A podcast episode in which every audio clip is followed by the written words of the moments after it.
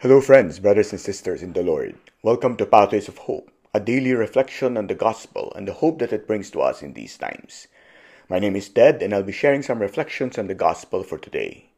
Today is Saturday, March twenty-seventh, twenty twenty-one, and our gospel for today is taken from John chapter eleven, verses forty-five to fifty-six. Today is the eve of Holy Week.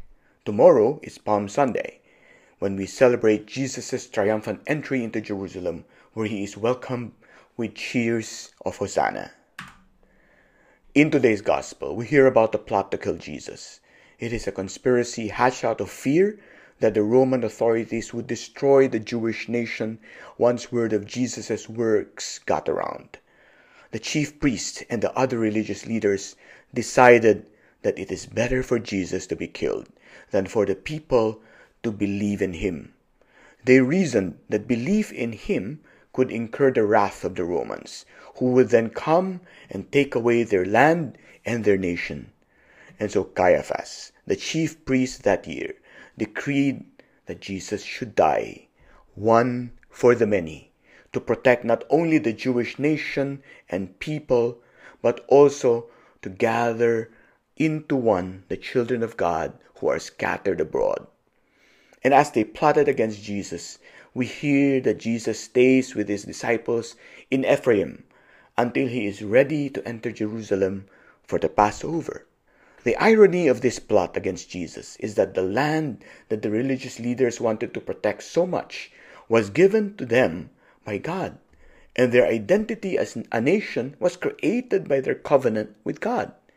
Yet it was more expedient to fear what Rome would do than to accept God's plan to redeem them through his son Jesus. Jesus offered them the means to salvation, but they refused the offer. And as they went through the rituals of purification to be ready to celebrate Passover, they failed to see the Passover lamb in their midst, the one they plotted to sacrifice, yet the one who had already made a choice to be a loving sacrifice. Many times, fear prevents us from recognizing God's will and plan for us, or from allowing God's will and plan to become real in our lives. It is that same fear that prevents the Jewish authorities in the gospel from recognizing God's plan for them.